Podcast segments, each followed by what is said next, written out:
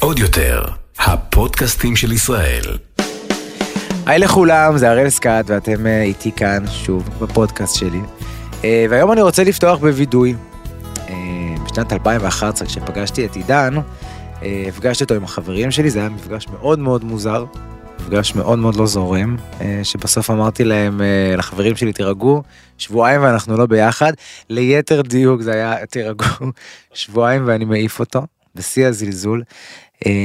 אני מניח שלמרות שאהבה זה היה הדבר שהכי הכי רציתי בעולם וזה היה לפני הכל ו... ובאמת רציתי זה באמת לא ידעתי להתמודד עם זה והתייחסתי לזה בזלזול בגלל שמאז שאני ילד לא באמת חשבתי שתהיה לי מערכת יחסים טובה בריאה אה, ואוהבת אני מניח שזה גם שהייתי בארון זה לא תרם בדיוק אה, ליכולת שלי לאהוב בצורה רגילה וזורמת. אבל למרות זאת תמיד ידעתי שתהיה לי אהבה זה היה משהו כאילו מבחינתי שהוא לא הוא בכלל לא אין, אין מעליו סימן שאלה. להבדיל משאר הדברים שהיו לי בחיים. לי תהיה מערכת יחסים וכשהיא אה, תגיע אני אנהל אותה בצורה מעולה. לא כמו שאני ראיתי בסביבה שלי שאני הייתי ילד כי אני ראיתי מערכות אה, יחסים לא ממש טובות חלקן אפילו איומות. אמ, של אה, שמושתתות על אגו ועל מריבות ועל אה, חוסר תקשורת. אני זוכר שאפילו את ההורים שלי אחרי הבר מצווה שלי אני ניסיתי לשכנע אותם להתגרש אמרתי להם תגידו מה מה מה הטעם בלחיות ביחד ו, ולא להסתדר אחד עם השני והם הסבירו לי. הרבה זוגות עוברים אה, דברים בחיים. לא הבנתי למה לבלות את הזמן בוויכוחים ובמריבות ובמאבקי כוחות במקום פשוט לחיות וליהנות. אז בסופו של דבר יצא שאני גדלתי לחשוב שאין אחרת. אבל מפה לשם.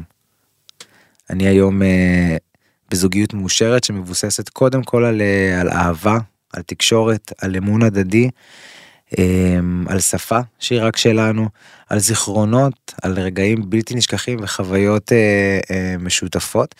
אפילו איסלה הבת שלנו קרויה על אה, שם המקום אהוב עלינו בעולם, שזה איסלה מוכרס במקסיקו.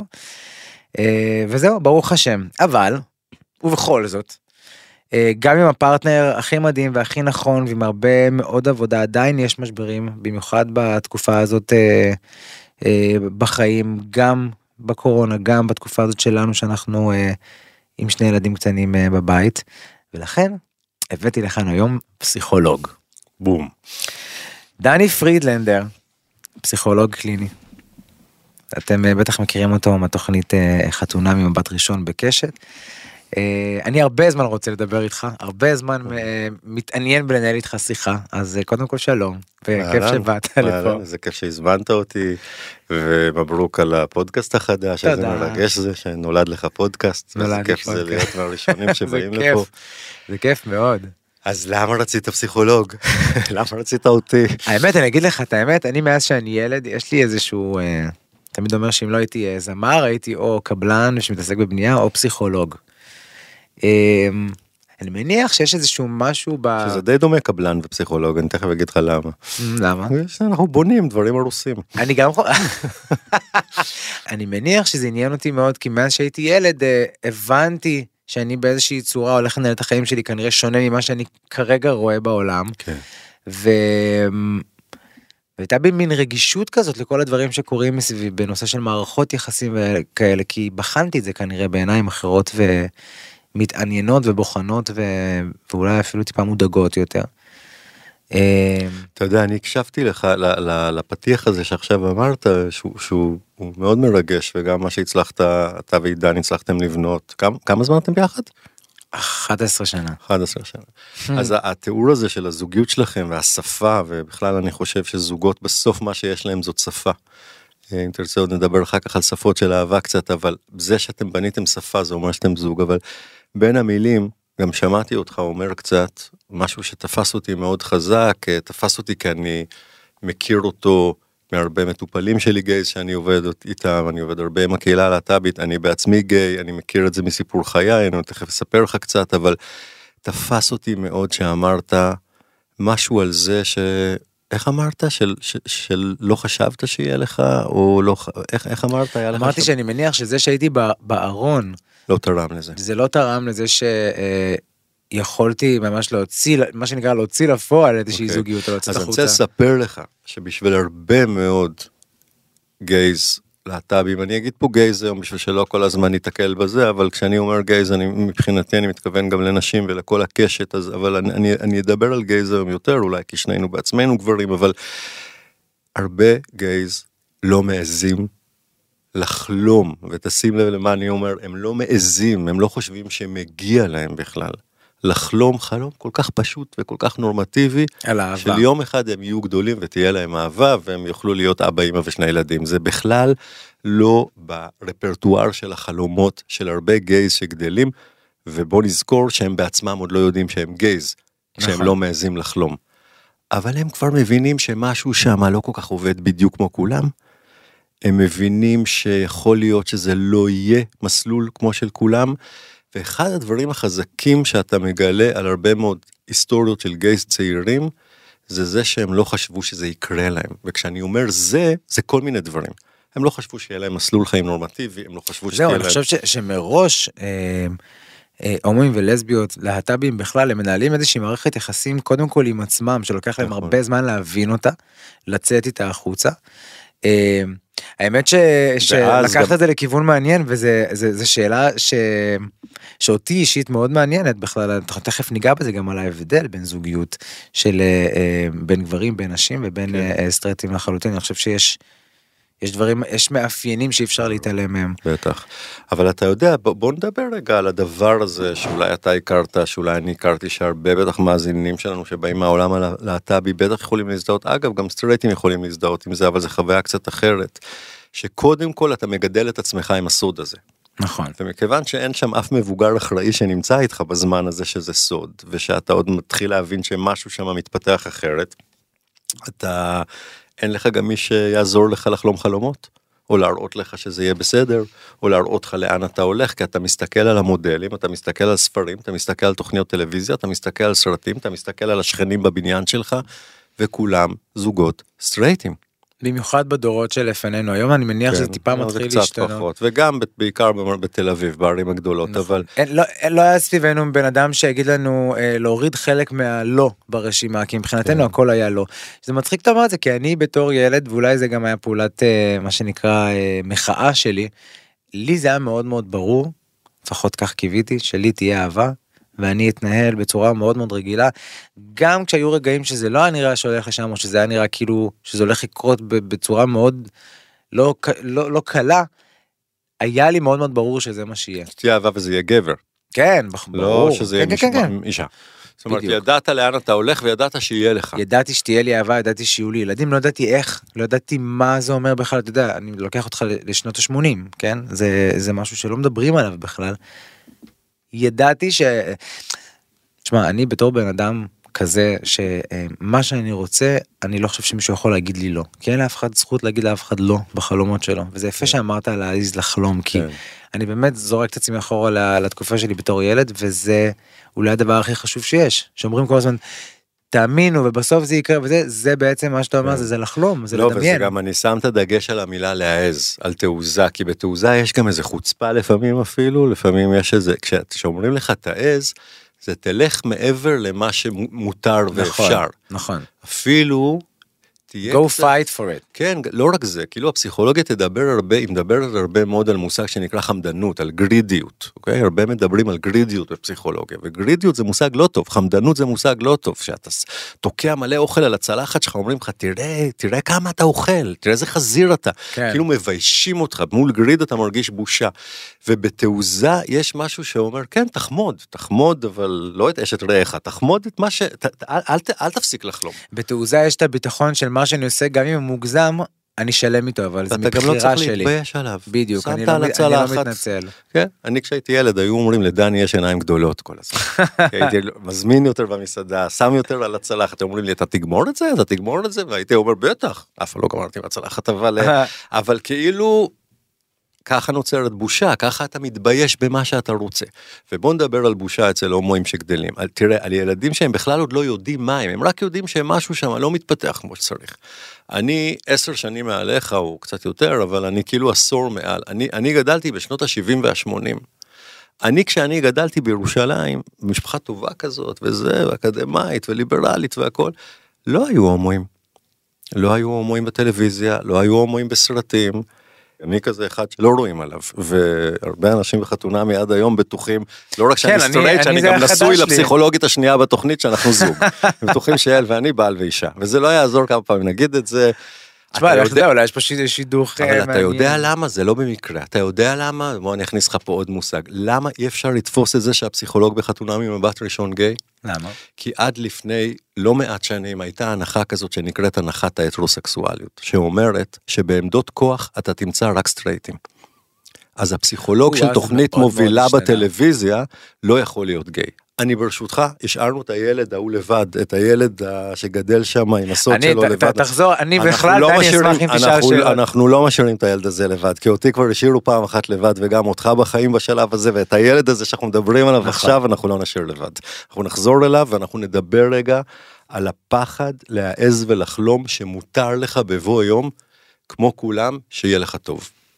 אני חושב שמה שקורה להרבה הומואים בראשית הדרך זה שא' הם מבינים שהם אחרים, הם מבינים שהם חריגים, הם מבינים שהחריגות שלהם היא לא ראויה, שצריך להסתיר אותה.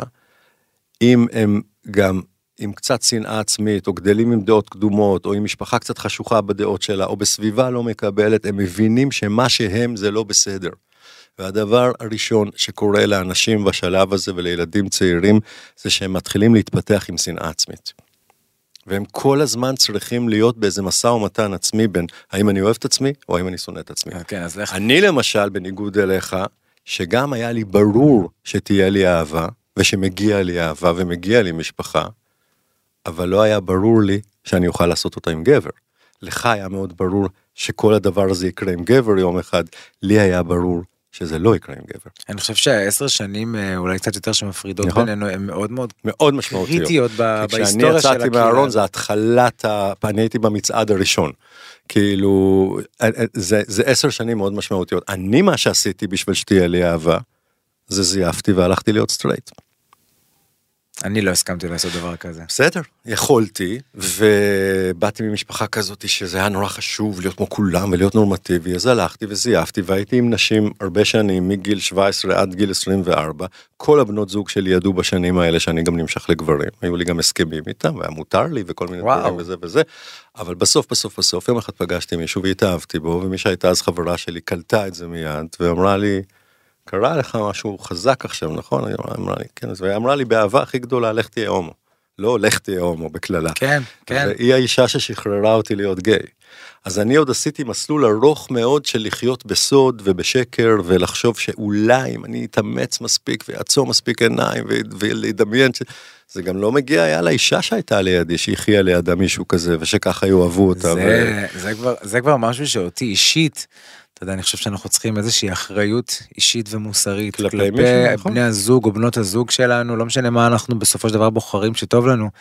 אמ, זה בסדר שאתה לא מוצא לעצמך, וזה בסדר שהשקר שאתה כביכול צריך לשאת איתך, הוא, הוא אה, תיק על הגב שלך, אבל אל תעביר אותו לגב של מישהו אחר, זה לא פייר, כי זה לא תיק שלו, ובטח אל תשקר, זה, אבל זה כבר נושא אחר. אני שהייתי ילד, אני חושב שהיה לי ברור לחלוטין, ושיחקתי מין משחק כזה של, אמ, של מצד אחד מתמודד עם מה שאני צריך להתמודד, וזה לא כיף לי וזה לא זה, מצד שני אני אראה לכולם שלא רק שהם טועים, אני אעשה, אני אשנה את זה, כי באמת לא הבנתי למה לא. אבל לך לקח זמן לצאת מהארון וגם לחצו עליך שתצא וכעסו עליך שאתה לא יוצא, היית פרסונה ציבורית. אני תמיד, אני הייתי כששרת. בעצרת ולא יצאת מהארון. נכון. אה, אני אה, אה, באתי לשיר בעצרת לזכר הילדים שנרצחו, שלא זוכר. רצח בבר נוער, שנה אחרי זה באתי לכבד את המשפחות ואת האנשים, אני לא חייב כמובן דין וחשבון לאף אחד, אני עד היום כאילו עומד מאחורי ההחלטה הזאת כמובן.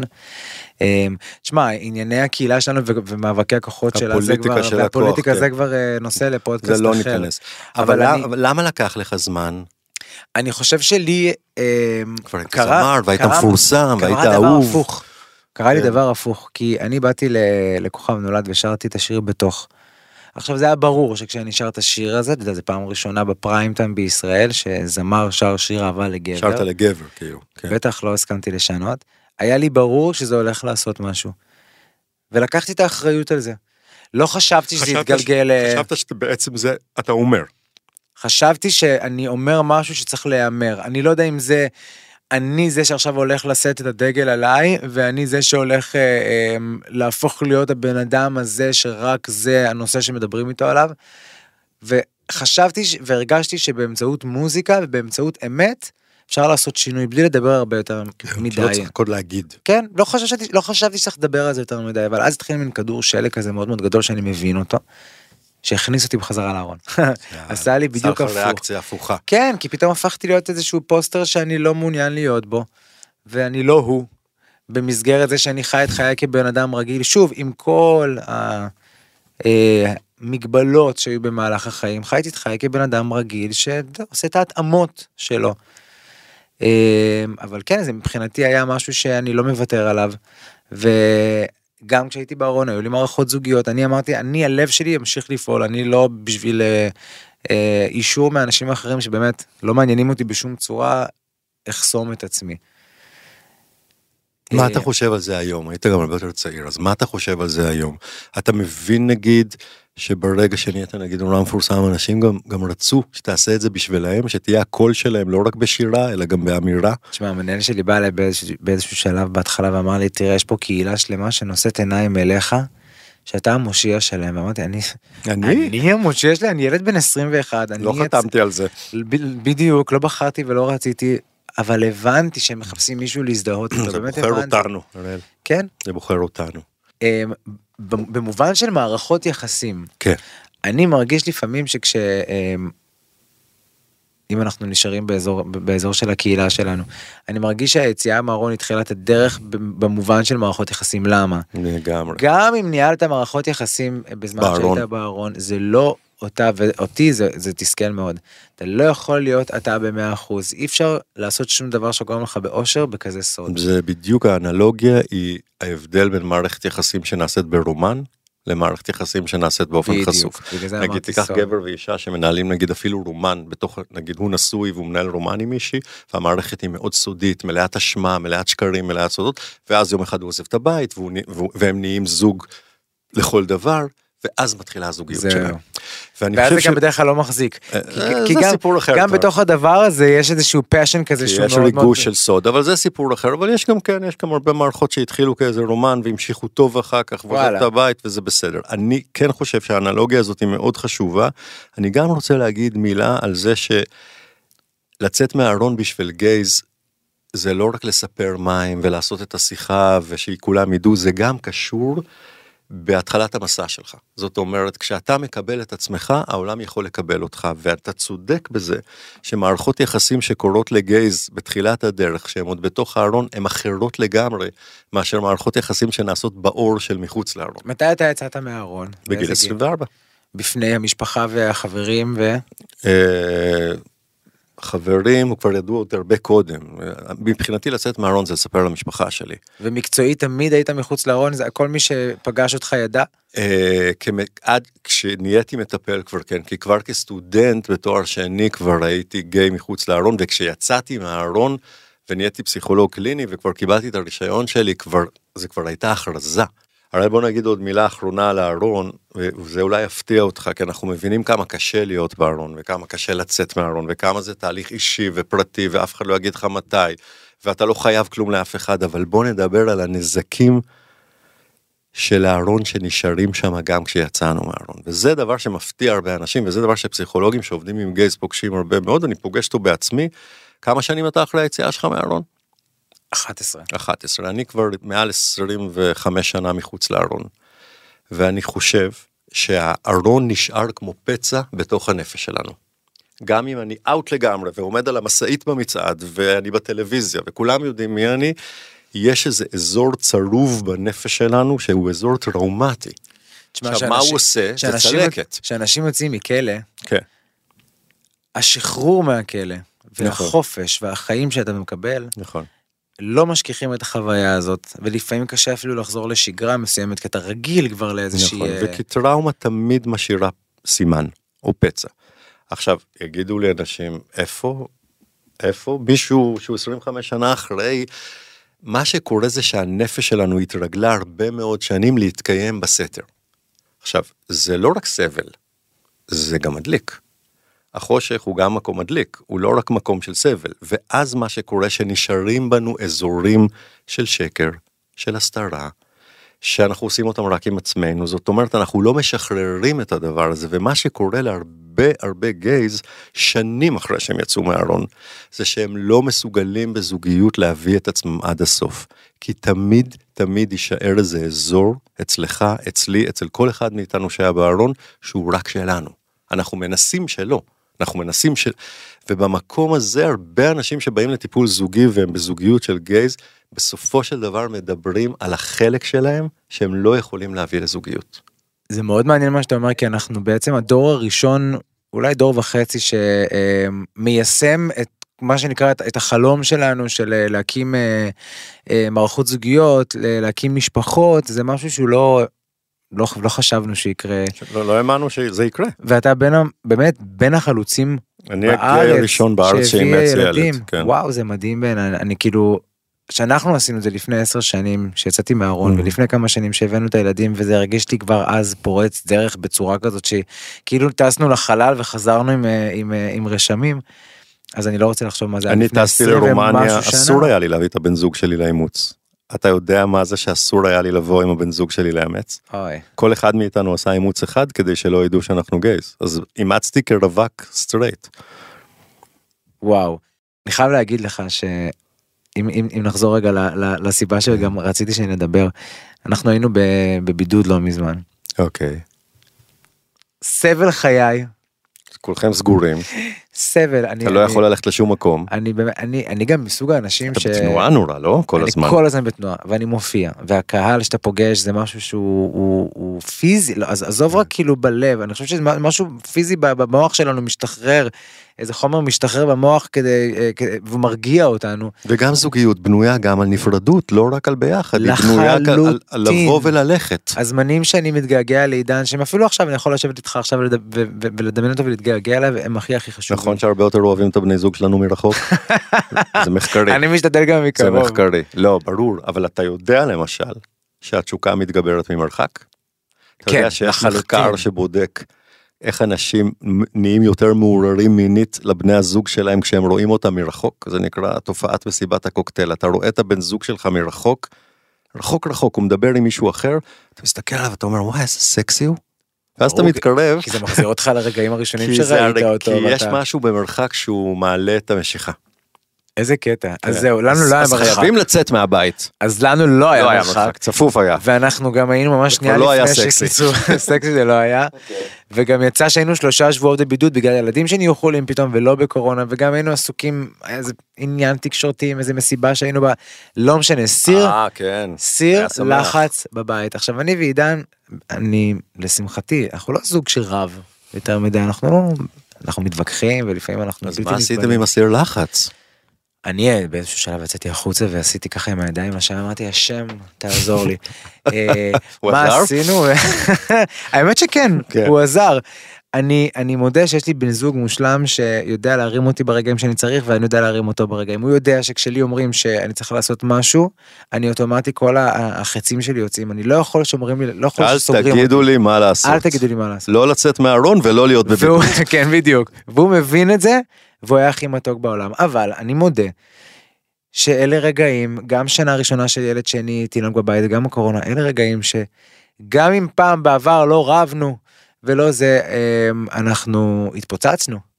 התפוצצנו והיה קשה זה רגעים כאלה שאתה אומר תודה אני לא רוצה יותר אני לא רוצה אתה גם כזה נורא נורא אה, אה, בעמדה שלך כזה בפינה כן. שלך ואתה לא מוכן לשמוע והמוח שלך סגור והאגו שלך מתחיל כאילו עולה ועולה ועולה. אתה צריך שיהיה לך על מי להוציא את כל האיכס הזה אז על מי תוציא אותו על האיש שאתה הכי אוהב. ואין לך גם אין לך גם שום דרך לצאת החוצה ולהוציא את זה על מישהו אחר או ושני ילדים בבית.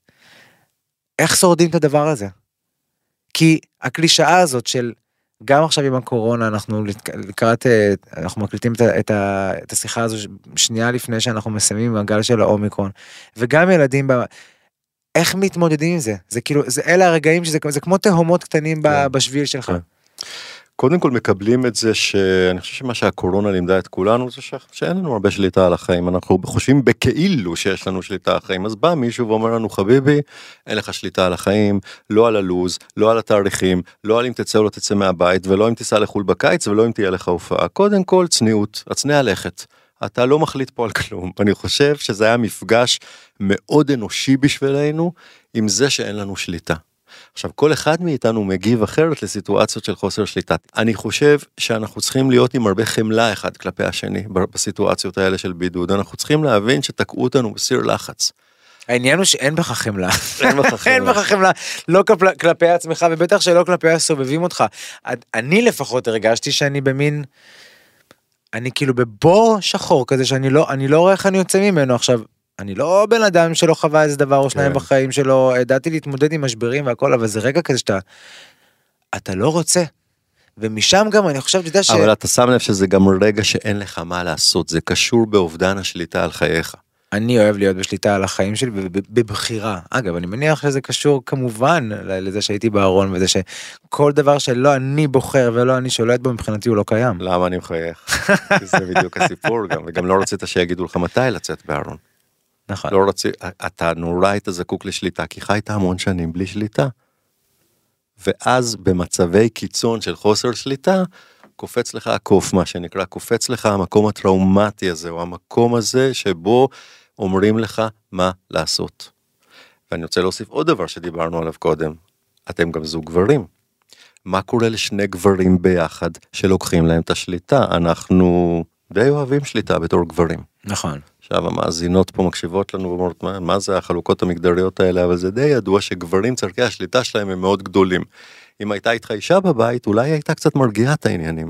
אני חייב להגיד משהו על המשפט הזה שאמרת עכשיו כן. שאם יבוא אם אם מקשיבות לנו נשים וזה אני חושב שאנחנו בעולם מאוד מאוד טהרני בשנים נכון. האחרונות. אבל לא ניכנס גם לזה עכשיו. לא אז רגע אז אני רוצה להגיד שמותר לעמוד על ההבדלים בין גברים לנשים? כי יש הבדלים בין גברים לנשים.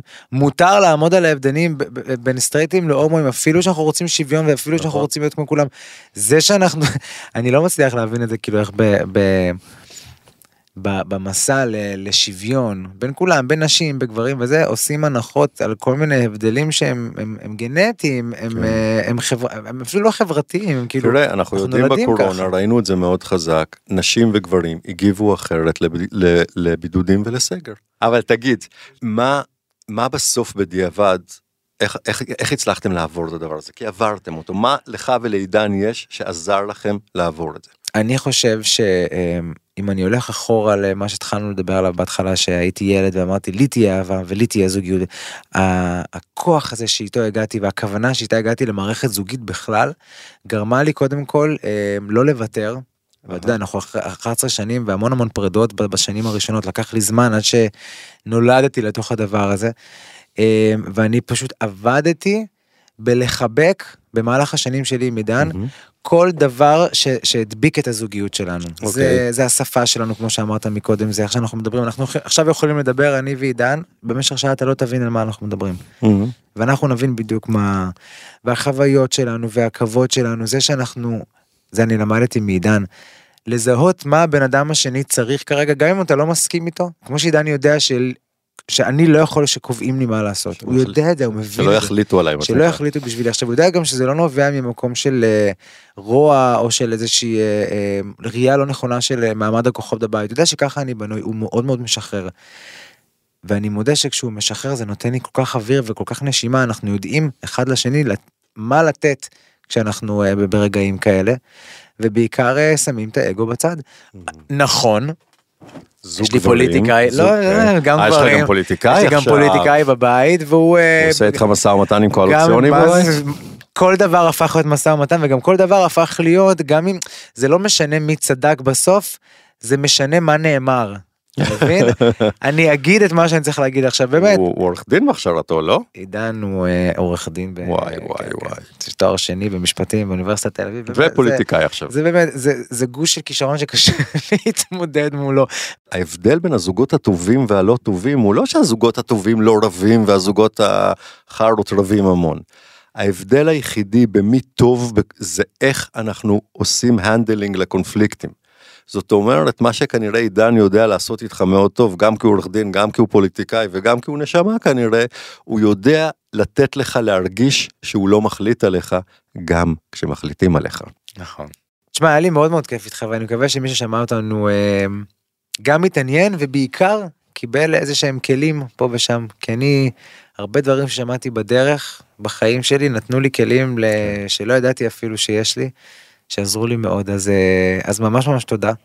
ו- וזהו, עכשיו בנקרתי אותך לפרק הבא, כי יש לנו כמה נושאים אוקיי. שרק אתה יכול לפתור. רק אני יכול, כאילו רק אני מבין אותך. תודה רבה, דני. ביי, תודה לך, בהצלחה. תודה רבה גם לכם שהקשבתם לנו והגעתם עד לפה, ואם אתם מאזינים לפודקאסט בספוטיפיי, גוגל פודקאסט או אפל אה, פודקאסט, אתם יכולים ללחוץ מעקב כדי לראות אה, כשעולה הפרק הבא, זה נקרא subscribe. אפשר גם לצפות בנו ביוטיוב של עוד יותר, ואל תשכחו גם שם לעשות subscribe. תודה לנועה בין, העורכת הראשית של עוד יותר, ולגיא דוד, מנהל האולפן. אנחנו נתראה בפרק הבא. עוד יותר, הפודקאסטים של ישראל. הוקלט באולפני אדיו, המשווקת את ספוטיפיי בישראל.